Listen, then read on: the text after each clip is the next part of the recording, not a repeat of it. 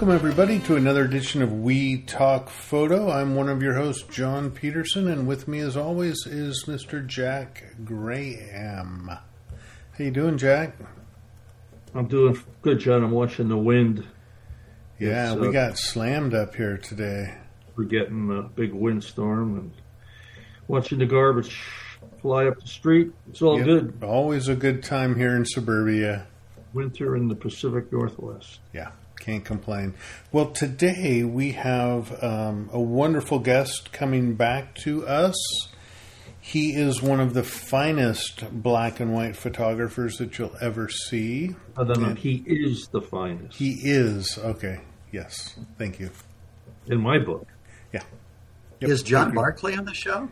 Is that? oh, oh. so, with that introduction, here is Cole Thompson. How you doing today, Cole? Good, John, Jack. Good, glad to be here. Thanks for having me back. After that last time, man, I thought I'd never be invited again. Oh no! no. It's funny you mentioned Barclay. Uh, uh, if he listen, if John, if you're listening to this, you're like um, the one of the best photographers that knows a lot about music that I know. Oh, so that's what he and I spend our entire time talking about and music. We'll, maybe we should do a podcast about music sometime. Hey, if, I think there is such a huge connection between music and photography. I don't know why or why, but I do. Yeah, and I'll I'll put in a little plug right now. I just wrote uh, is an article on my blog um, that went up a couple weeks ago that talks about how the brain, how, how jazz musicians' brains work. Um, it, this has been a study that's been done over the years, and brains of jazz musicians, I say, and photographers are very similar in that we've learned the, uh, the good photographers. I'll talk about Cole here, but about me, maybe John, but certainly me. Um, we've been able to adapt both the cognitive side and the creative side to work at the same time. Mm. And in music, they proved that only jazz musicians have the ability to do that. Classical players really just read music. They don't. Mm. Not, they're not improvising, you know. But if you got a minute, Cole, read that article. I think you'd enjoy it. There's a lot okay. of a lot of um, kind of things you can click on to prove what I'm talking about, and and it's an interesting thing. So. Well, John and I spent our entire days talking about music and songwriters and artists, and and I before we leave John, I do want to say one thing about John. Of all the photographers I know, John Barclay is the tallest. I was playing the trumpet one night on a job, and it was one of those nights that I played really well, you know. And a guy walked up to him and he goes, "Hey, man," he goes, "I have heard a lot of trumpet players in my life, and you certainly are one." True story. Anyhow, Cole, thank you for taking some time. I know you just got back from Death Valley. We're going to talk about that a little bit, and uh, it, it, doing two back-to-back workshops down there you've got to be a little tired, but um, we're on video, folks, here, but we're only recording audio. And I have to tell you, Cole looks like he slept for two days. I wish I. Yeah, wish rested and fresh. Yeah. Well, thank you for being here. What's new since we talked to you last? Oh my gosh, how long's that been? I think that was pre-COVID, certainly. Yeah. So yeah, everything's new. Everything's new. Boy, oh boy, oh boy. Um, what you've been doing? Well, you know, COVID brought a lot of challenges, a lot of taking care of a lot of families. So didn't get out as much during COVID as anyone would have hoped to, but still created some new images and uh, just finished a kind of a strange one for me, negative intersections, a kind of a COVID inspired one. I couldn't get out and shoot, so I took existing images and I had this epiphany. I was in Minneapolis area and I saw these stand of trees, very uh, leafless trees, and it just struck me that they were you couldn't tell if they were in the negative or in the positive. And that got me thinking about how behind every positive image is this negative one lurking. And what would happen if the two intersected? So this new project called Negative Intersections, uh, I completed that. Now I'm busily working on my latest project, which is power lines. Just really just mundane old power lines, but try to see them in a more artistic way. You know, and and I think Cole, that's a great uh, point to make for the audience that you don't need amazing subjects or amazing locations. You can create beautiful art with something as simple as power lines. Absolutely, and I feel bad because you know if you look at some of my portfolios, they are in you know Faroe Islands, Easter Island, and so on, and and, and it would be easy for someone to get that impression. You need to go to a spectacular place to make spectacular images. You know, we hear all the time, and John, you vouch for this. Clients come from, you know, Chicago and they come out here to the Pacific Northwest or to Colorado or to California and they go, man, you guys are so lucky, man. You get out of your car and the picture's right there. And man, we, we, you know, we've got these plains and God, it's just nothing to photograph here. And I look at them and I said, man, I used to live, I lived in Illinois and I lived in Ohio. And there's a lot of stuff probably within a mile of you. You just have to look, you know. We hear it all the time, and it's not true. Not I true. hear that about Colorado, the mountains, the trees. I really don't ever shoot the mountains and trees in Colorado. Yeah. And you know, it's funny uh, when people find out how I do travel. When I travel, I do two things. I purchase a flight, I rent a car, and that's it. I don't book hotels. I don't look at other photographers' work from that area, and I never ever buy a guidebook. I tell people, why would I want to go see the must-see sites that have been photographed a billion times before by a million other people? So I, I really just go somewhere and I wander, and that's really what I love to do. Well, you do it well, and uh, I, you know, are you ever going to do a book like a coffee table book or anything? Well, you know, in the old days when we were young pups, you thought that the success meant getting your work into a big name gallery, selling it for thousands of dollars, and having a book published. That's kind of the old formula. And uh, I've talked with Brooks about this, and he's kind of got me convinced that's an old formula, and the new formula, uh, books aren't really a part of it. Yeah. I just don't Yeah. see people buying books anymore. He says, in fact, most people sell. I think he said around 700 books, and the rest sit in their basement. You know, they're giving them away. You know, You know what, though? Christmas I have to tell you, in my music room, I, I have walls of people's photography books. Not necessarily how-to books, but you know, Art Wolfe's books and and and you know, Galen's stuff. And when I'm listening to music, I'll pull a, just pull a book off the wall. I love. I, I, I see pictures better on print than, than on paper than I do. Maybe it's my age that I do on a on a monitor. Uh, but Brooks's Lenswork magazine is certainly I look at it as a book every time I get it. It's a little book. I mean, it's not it's not you know outdoor photographer on seven tips to photograph the fall color. You know, it, it And it's Lenswork beautifully printed. Oh my gosh! is gorgeous and. And uh, we, you know, he's a he's he's a master. But uh, no, but you know, the the problem I think I think with books there was a time when if you did a book it was like a business card. It, it gave you instant credibility. Hmm. You know, you could you could tell your people that well I have a book. You know, Yes. I had a client once that said to me, she says, you know, my work is so good, it should be in a gallery. I said, you want to be in a gallery? I'll give you 10 galleries you could be in tomorrow. They'll charge you, you know, $100 a nail a month. And if you sell something, if you sell something, they get like half. So if you want to be in a gallery, I, you can get in a gallery real easy these days. Not, you just pay for it. And then you can say you're in a gallery. You know? But it is interesting if the kids of today who are raised on video games and iPads and iPhones, if a print is in their future. Uh, I am amazed though when they see a real print. Like I'll speak sometimes at our local high school, and I bring a box of prints, and it's almost like it's an epiphany to them. Uh, there is something different about a print. I don't know how to quantify it, but there Totally. is something Well, I think I think a little bit is the is the quality of the way the information hits your eyeball. You know, reflected light versus backlit on the monitor. These kids grow up with backlight, and the minute they see reflected light on a print, it hits different. You know, my And- kids my kids are the same way. They're glued to their screens, and I show them an actual print, and they're it. The reaction is so cool. And, and there's something about an average print can look pretty nice on a backlit monitor. Uh, it, it, takes a quality image to really print well. Uh, yeah, I don't know where the future holds, but I guess right now I don't see a book in my future. Just yeah. Well, I wish you, I wish you, I wish you would, but I get it. And plus, you know, you got to get a good printer, and doing a book's not cheap. No, No, It's it's a big commitment. I can sell books. yeah. and- Well, just collect and break even. collect, collect my Lenswork and tape them together and Yeah, call that a book. yeah, yeah. There you go.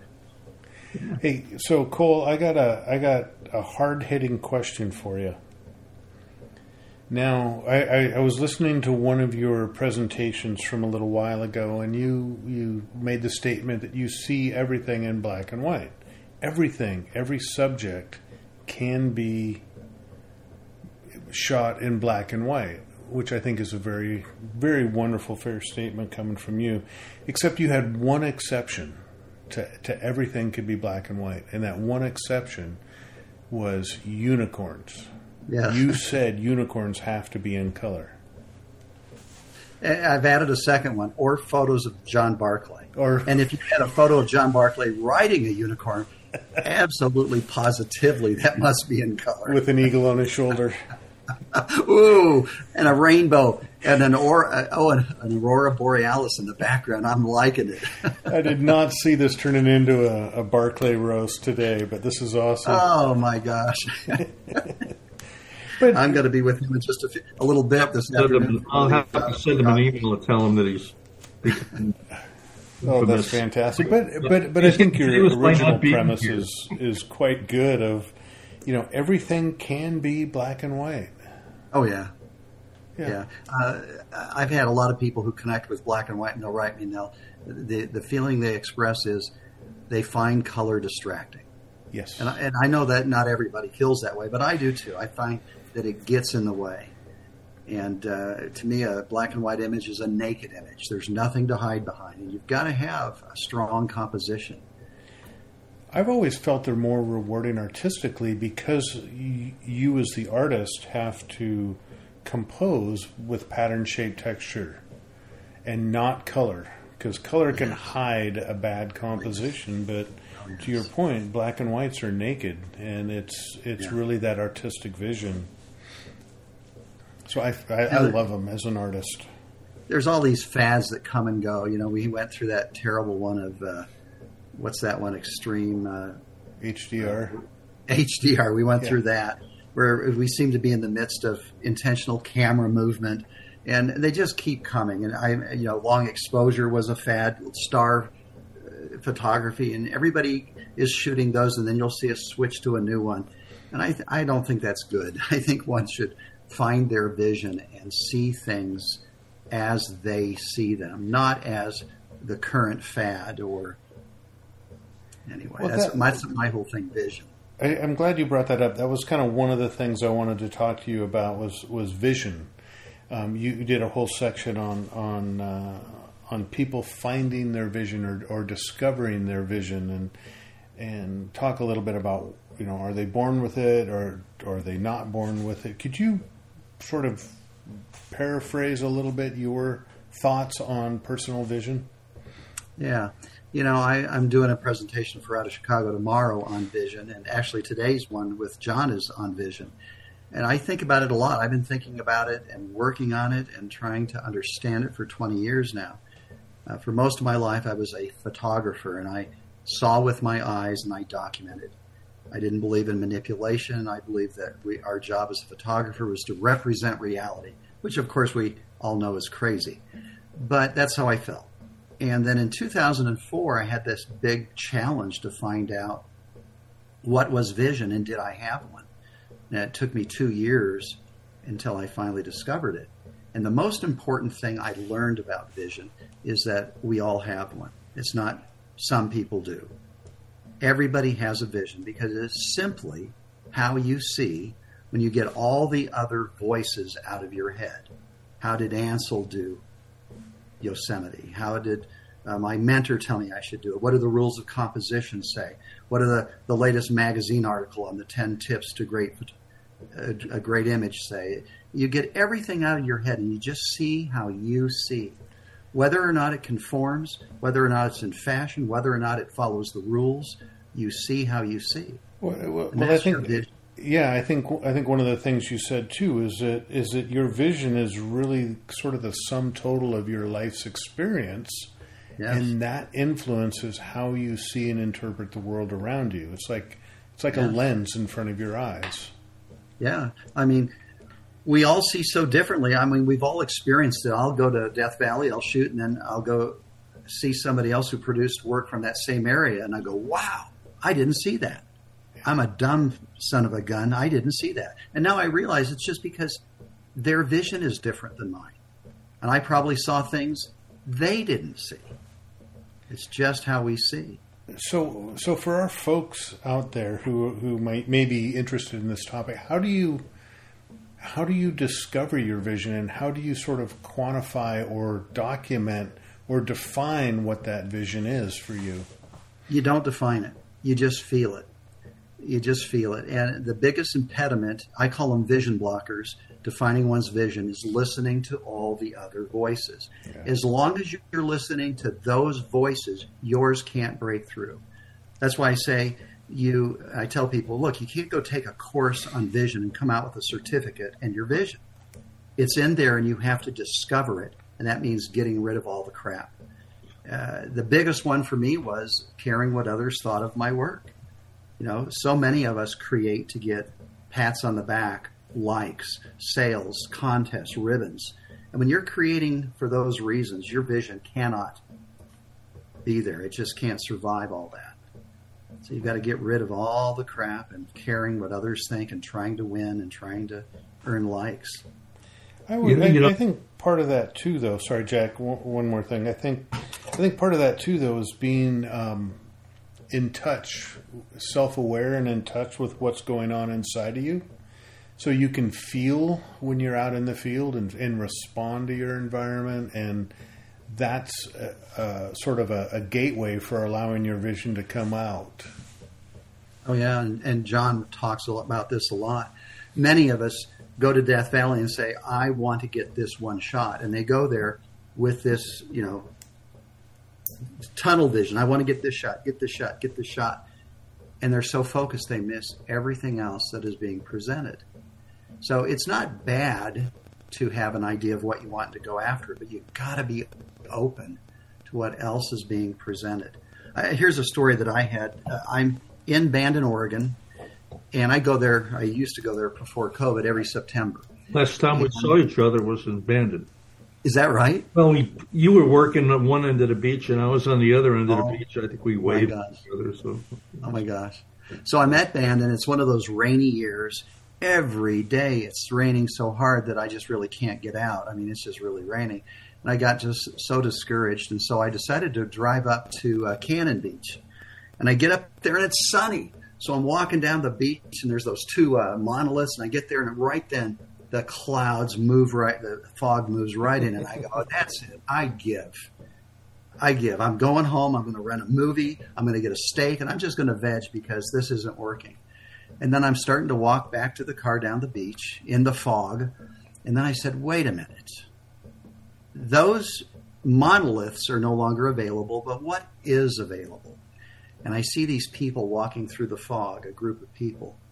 And I do a real high key shot, long exposure, and I called it They Walk Among Us. And was, I love that shot, very high key. And it just reminded me there's always something being presented if we can see it. And you got to get into that zone. Stieglitz made the comment, I think he said, where there's light, there's a photograph. you know? I've been challenging myself by trying to every time in a hotel room to find a fine art image within that dingy little hotel room. Yeah. Just to challenge myself, just as a fun project. You know, I, I had a, a actually this happened more than once. I once had somebody tell me that their New Year's resolution was that next year I'm going to find my vision. Mm. And I looked at the guy and I said, um, it's not going to happen. The vision will find you. And, you know, you'll figure out at some point, hopefully, you know, what you how you see, and it, it'll be may not be the same way that you know a friend of yours sees. So it, you'll it, it, will come to you. You, I don't know that you can find it. For years, again in the music business, I had people say, "Oh man, you know, you must have been born with this mm. ability to play music." And I, I, I used to believe that. I, I don't really believe that anymore.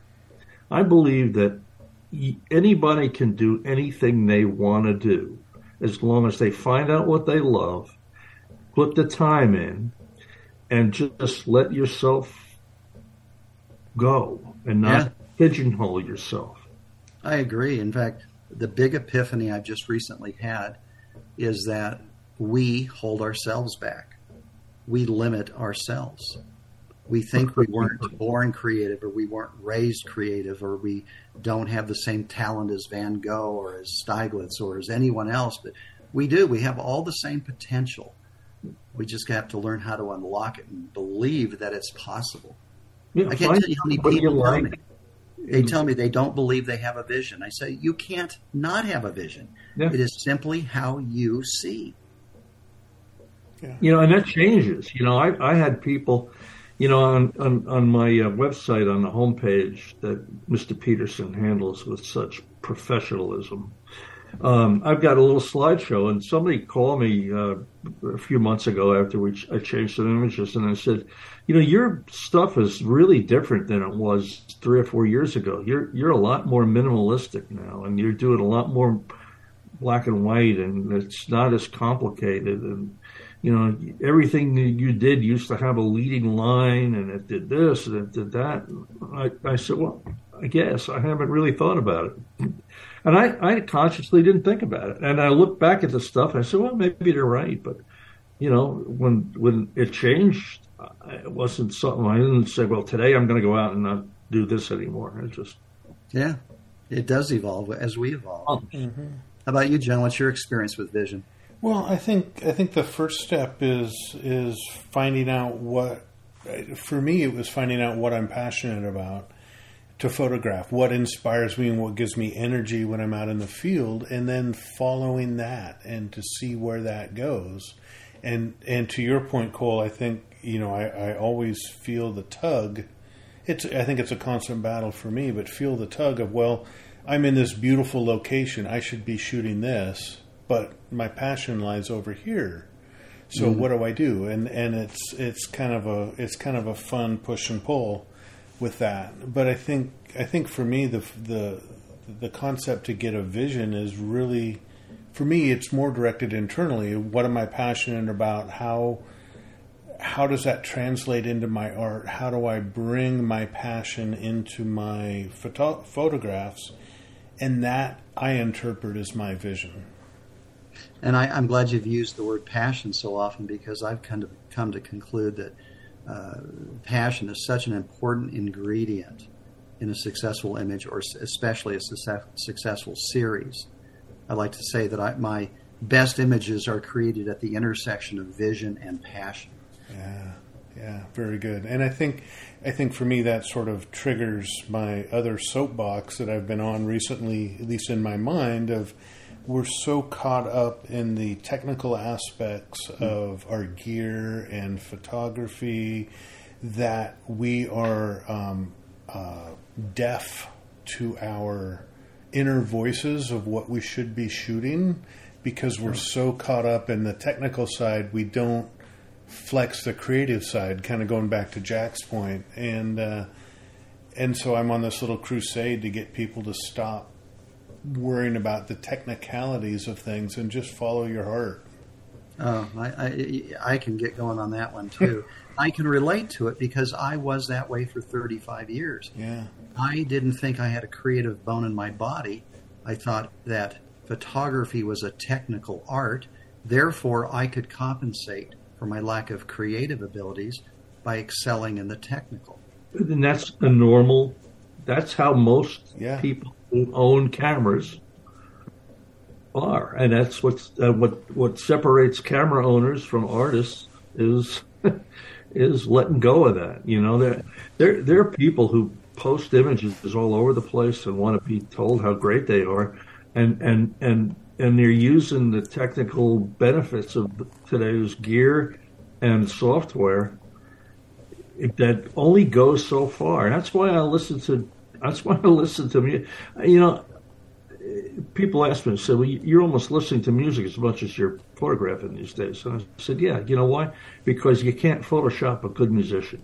You can play or you can't play." Wait a minute, Jack. Now I'm told that when singers sing, and especially at live concerts, they have some kind of a tuning thing that they can hmm. actually change their voice. Yeah.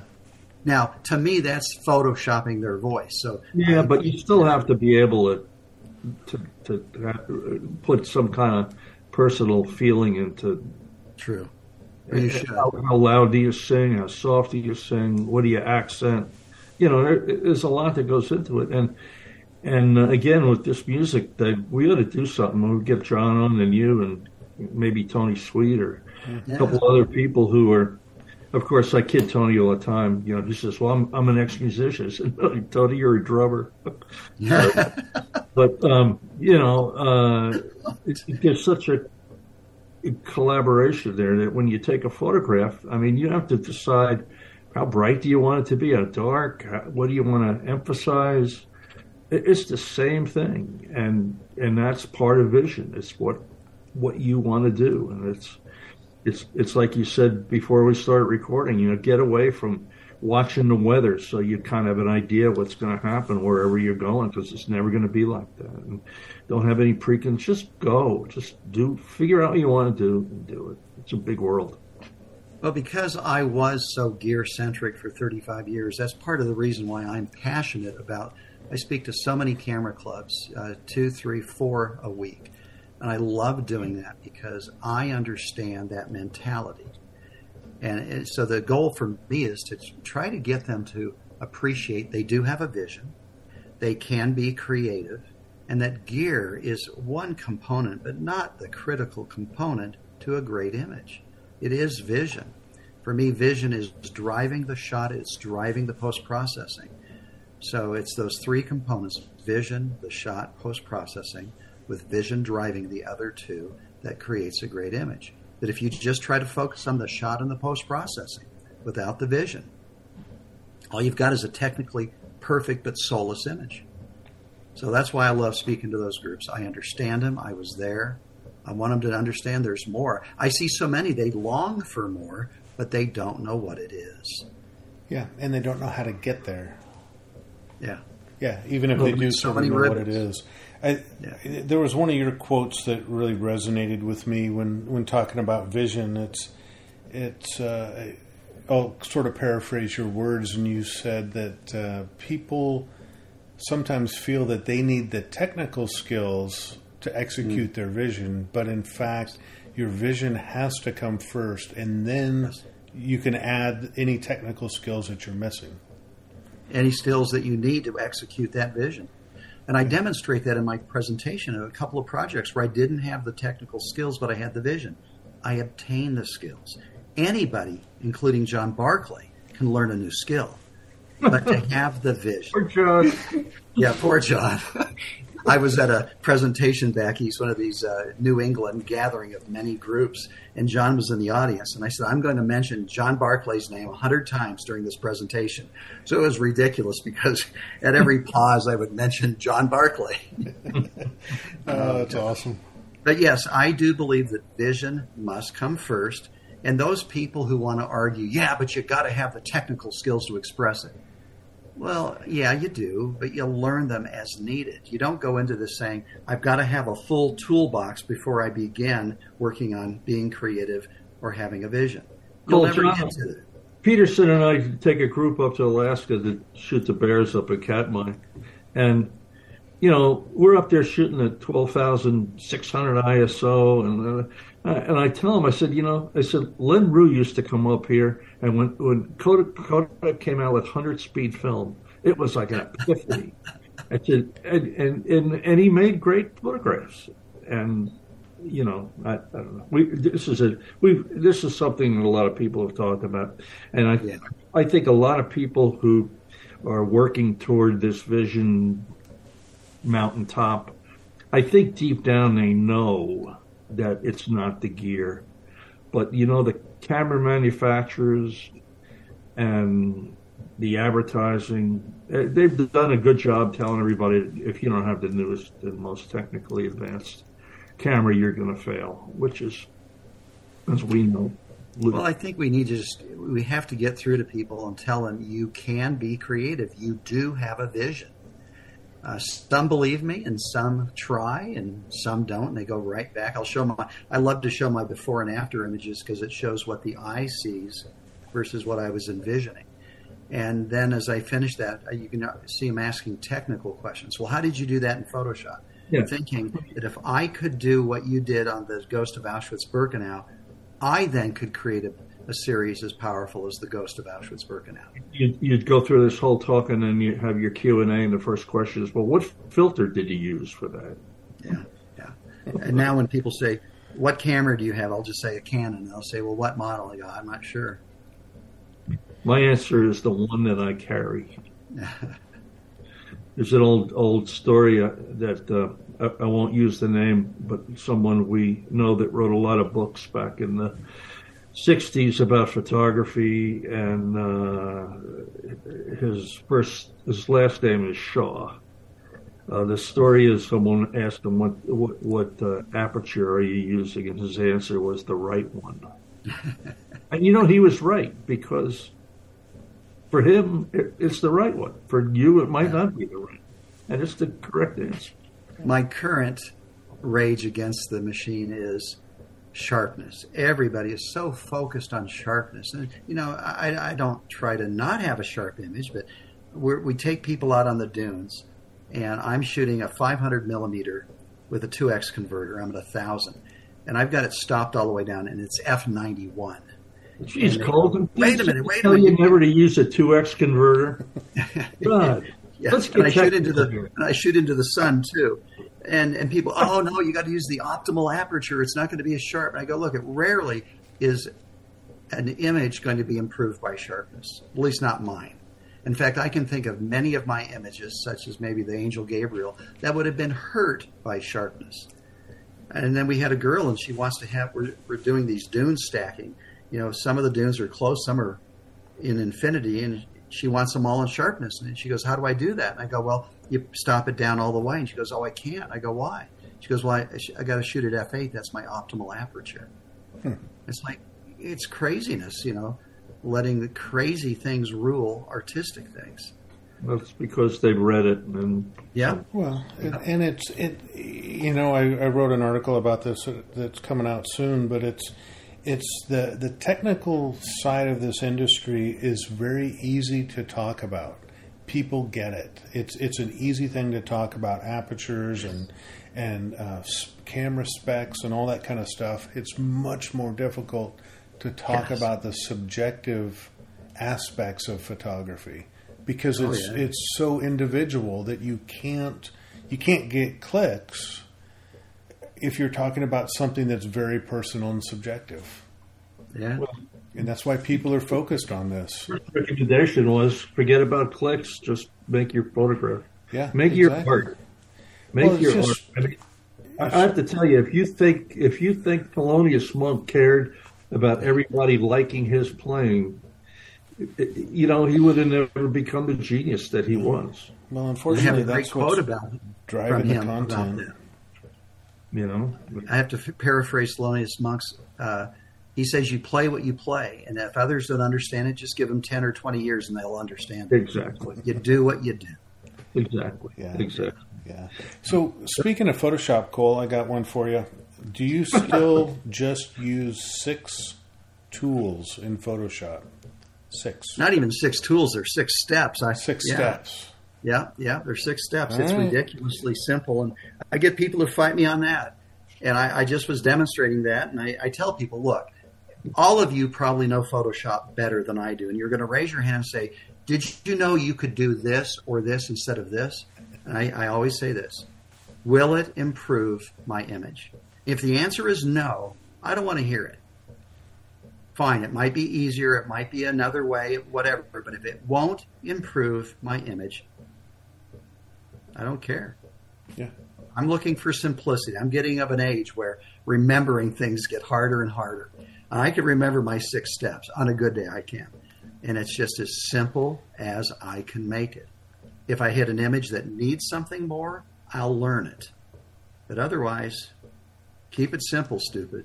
Yeah. John will tell you that I tell our workshop people, I said, I don't care how you process the image. If you, you could stand on your head with one arm tied behind your back with a Wacom pen in your mouth. I just want to see the image when it's done. I, I don't care what you use. I don't care what you do. I just want to see the photograph. Yeah. Well, that's that's similar to equipment. Some people pride themselves on these incredibly complex procedures, and you know, I don't even know how to do layers. The other day, when I was starting negative intersections, I thought I would need a layer, and so I called John up and I said, "John, how do I do layers?" And he tried to explain it to me. I just couldn't get it. My brain doesn't work in layers, and so I found another way to do it without layers. I literally don't know how to do them. Yeah. so it doesn't have to be a lot, folks. You you don't have to go overboard, for sure. Simpler is always easier. It is. Less things to maintain, less things to go wrong. What's I mean, on your unless that is your passion and your hobby of processing images, but then some people love that. Oh yeah. Some people rather process than be out photograph, yeah. or just be out. For you know, I think, and that's a discussion that Guy and Michael and some of us have had. You know, sometimes who cares about the photograph? You get to go to such great places. You just got back from Death Valley. And uh, I'm sitting here in rainy Washington, wishing I was in Death Valley right now. You know? Where are you, John? Uh, Portland, Oregon. Oh, so you're in rainy country too? Yeah. So I'm just a stone's throw from Jack, getting hammered by the rain, and uh, it's all good. Portland. That's uh, Portland's big Trump country, isn't it? Oh no, that's no. The little valley is uh, is all very liberal, but the rest of Oregon is pretty conservative. So we get a, we get a fair mix of everybody. Interesting. Uh, Cole, what's on your plate? Where, where are you going? I mean, what do you what do you have coming up? Anything exciting? Oh, uh, going to Hawaii. I always love shooting there. Uh, John and I are going to uh, Faroe Islands finally after getting it canceled from COVID. And I've been trying to talk him into doing Easter Island the following year. It's a great place, a very unusual place, a very, boy, in my mind, almost sacred place and it's uh, tough to get there, but it's a fun trip. You need somebody to carry your gear because I know you probably take a thousand lenses and. Nope, everything I own is in a single bag. Everything. Yeah, that's that's the one resolution I tell everybody every year. Buy a smaller camera bag every year. Just fill whatever you have. Yeah, yeah, you do. Yeah. Hey, Cole, I got one other one other topic for you um, that I wanted to talk about, and that was uh, portfolios. And kind of tying it back to our discussion around vision, um, you know, in a way that can be. So, so I, am going to ask you to sort of define your portfolio concept of portfolios, but but for me, you know, looking through one's library and finding collections of images sort of can be an insight into what somebody might be passionate about or where they see some of their creative energy developing by doing this kind of exercise. But what's your concept of a of a portfolio? Well, first, let me say that I never worked in portfolios, never even wanted to. Uh, I just called myself a photographic grazer. I like to wander wherever the grass was greener, and I'd get these individual greatest hits, but nothing that really tied together or spoke to a single message. And then when I submitted to Lenswork, the submission guidelines, the very first time I did it said, the submission guidelines said, send 15 to 25 images on a single subject. Don't send us your greatest hits. And I thought to myself, well, he's never seen my greatest hits. So I mailed them off. And they came back very quickly with this big handwritten note that said, pick one image, send me 15 on that subject. And that got me started on my first portfolio. And that was the first one in Lenswork. And I got hooked. And I, I suddenly realized, boy, I don't know what I was fighting against. I guess I had this concept in my head that a portfolio took years and years. And I've got a pretty short attention span. And I do have portfolios that have taken years. That the grain silos were done in nine months. Trees from a train were done in 12 hours, and the Auschwitz Birkenau series was done in an hour and 45 minutes. So they, I tell people they just take as long as they take. There's no rule. But I think of portfolios and collections different. I do have collections where I've sifted through my images and put them into a trees collection. But a portfolio to me is a little bit different. And I'm not sure I can express how, but it's a theme, such as the uh, Ghost of Auschwitz Birkenau or Moy sitting for portrait. And it's very specific that I shot to. I just didn't sift through my images and put collections together. And mine always come from inspirational events that happen in my life. Uh, they just something that triggers me, and man, I'm off. So, what, what inspired you about power lines? You know what's funny about power lines? I took my first power line shot probably in 2006. But then somebody made a comment to me. I got a friend who's got an MFA, and he's always putting bu- bugs in my head. I need to ignore. And he said, Well, that's not a fine art subject. So I never thought it was appropriate for me to pursue. Then, about maybe 2012, I was in the book Why Photographs Work. Publisher sent me the book, and I'm flipping through looking for my image, and I see this incredible three telephone pole power line uh, called, oh my gosh, I think it's called Three Crosses by, oh my gosh, I'd love to plug him but I can't think of it. Brian Kosoff. Just, I fell in love with this image. I call him up and I buy a print of it. I just loved it so much. And then I'm thinking all the time, well, if I did a series, I can't now. I've seen his work. And then here, about a year ago, I thought to myself, why am I letting them tell me that power lines is not an appropriate fine art subject? And so I just started delving into it just been having fun with it. And it's so easy to shoot because they're everywhere. Yeah, they are. Yeah, yeah I don't have to travel anywhere. Yeah, well, that's awesome. I think I think portfolios is one of you know, it's a great excuse or reason to get out. It's also a great motivator creatively to yeah. get you to think and observe the world around you. Um, like I, I have a portfolio that I've been working on for several years now called Circles which is just round things that I find. Yeah. Yeah. You know, and and I'm always on the lookout for them, and always gets me poking into crevices and uh, and looking for looking for circles.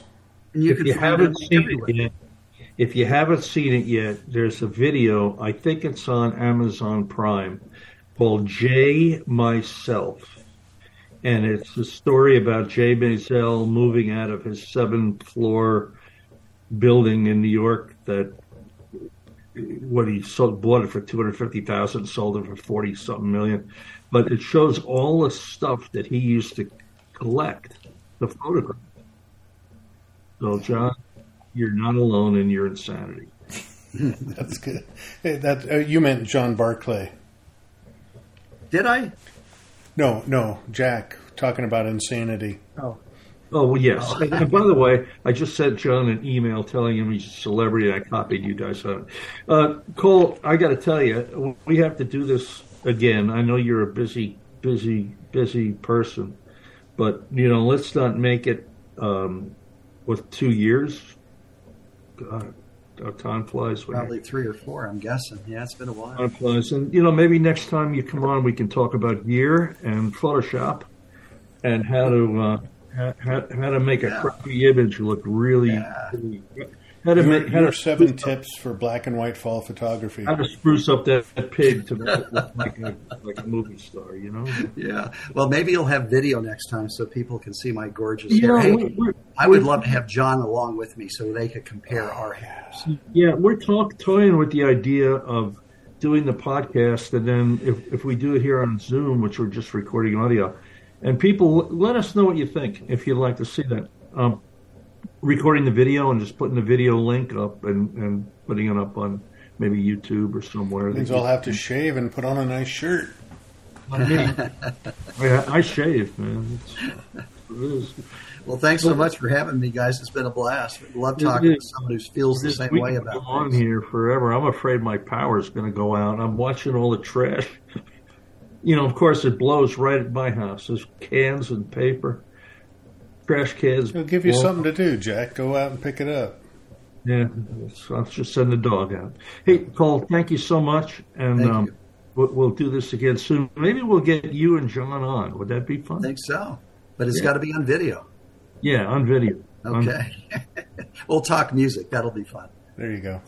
If if you have any questions, comments, and let us know about the video, um, send us an email at wetalkphoto.com at gmail. Any ideas on anybody um, you'd like to hear us try to find and, and get here, get on here in the podcast? That'd be great too.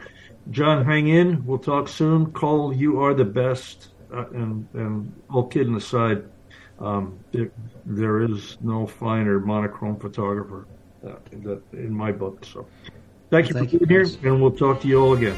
Bye-bye. Thanks. Bye bye.